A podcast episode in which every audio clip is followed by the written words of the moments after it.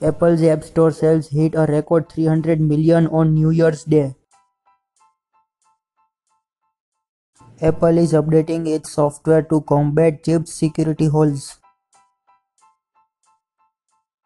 Apple joins Alliance for Open Media to pursue better video comparison. Analysis says Apple and two other tech giants could drive the market to more records. ARM security update suggests some iPhones, iPad, iPods and Apple TVs may be affected by CPU bug. Adobe's excellent security system teams up with Google Assistant. Microsoft releases updates to protect Surface devices against meltdown. Facebook beats YouTube and TV as best place to launch new ad campaign and buyers. Mark Zuckerberg resolves to fix Facebook in 2018.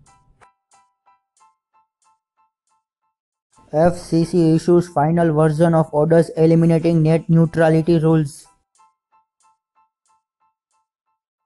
LG's new robots deliver food and doubles as shipping carts.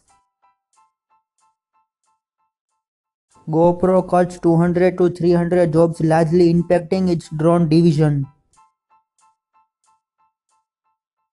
Salesforce wants to reach 60 billion revenue goal by 2034. WeWork banks on a local approach and powered by V2 crack Southeast Asia. MoneyLion raises $42 million to grow its personal financial platform for the middle class. Tesla launches a web-based version of its in-car trip planning tool. Nintendo Switch is the fastest-selling video game console ever in the US. Spotify now has 70 million subscribers. Alexa will soon be able to control ovens and microwaves. Red Dead Redemption and GTA V coming to Nintendo Switch. Thanks for listening. Don't forget to favorite this station, and for more discussion follow me on Twitter at dhartiastakrara1996.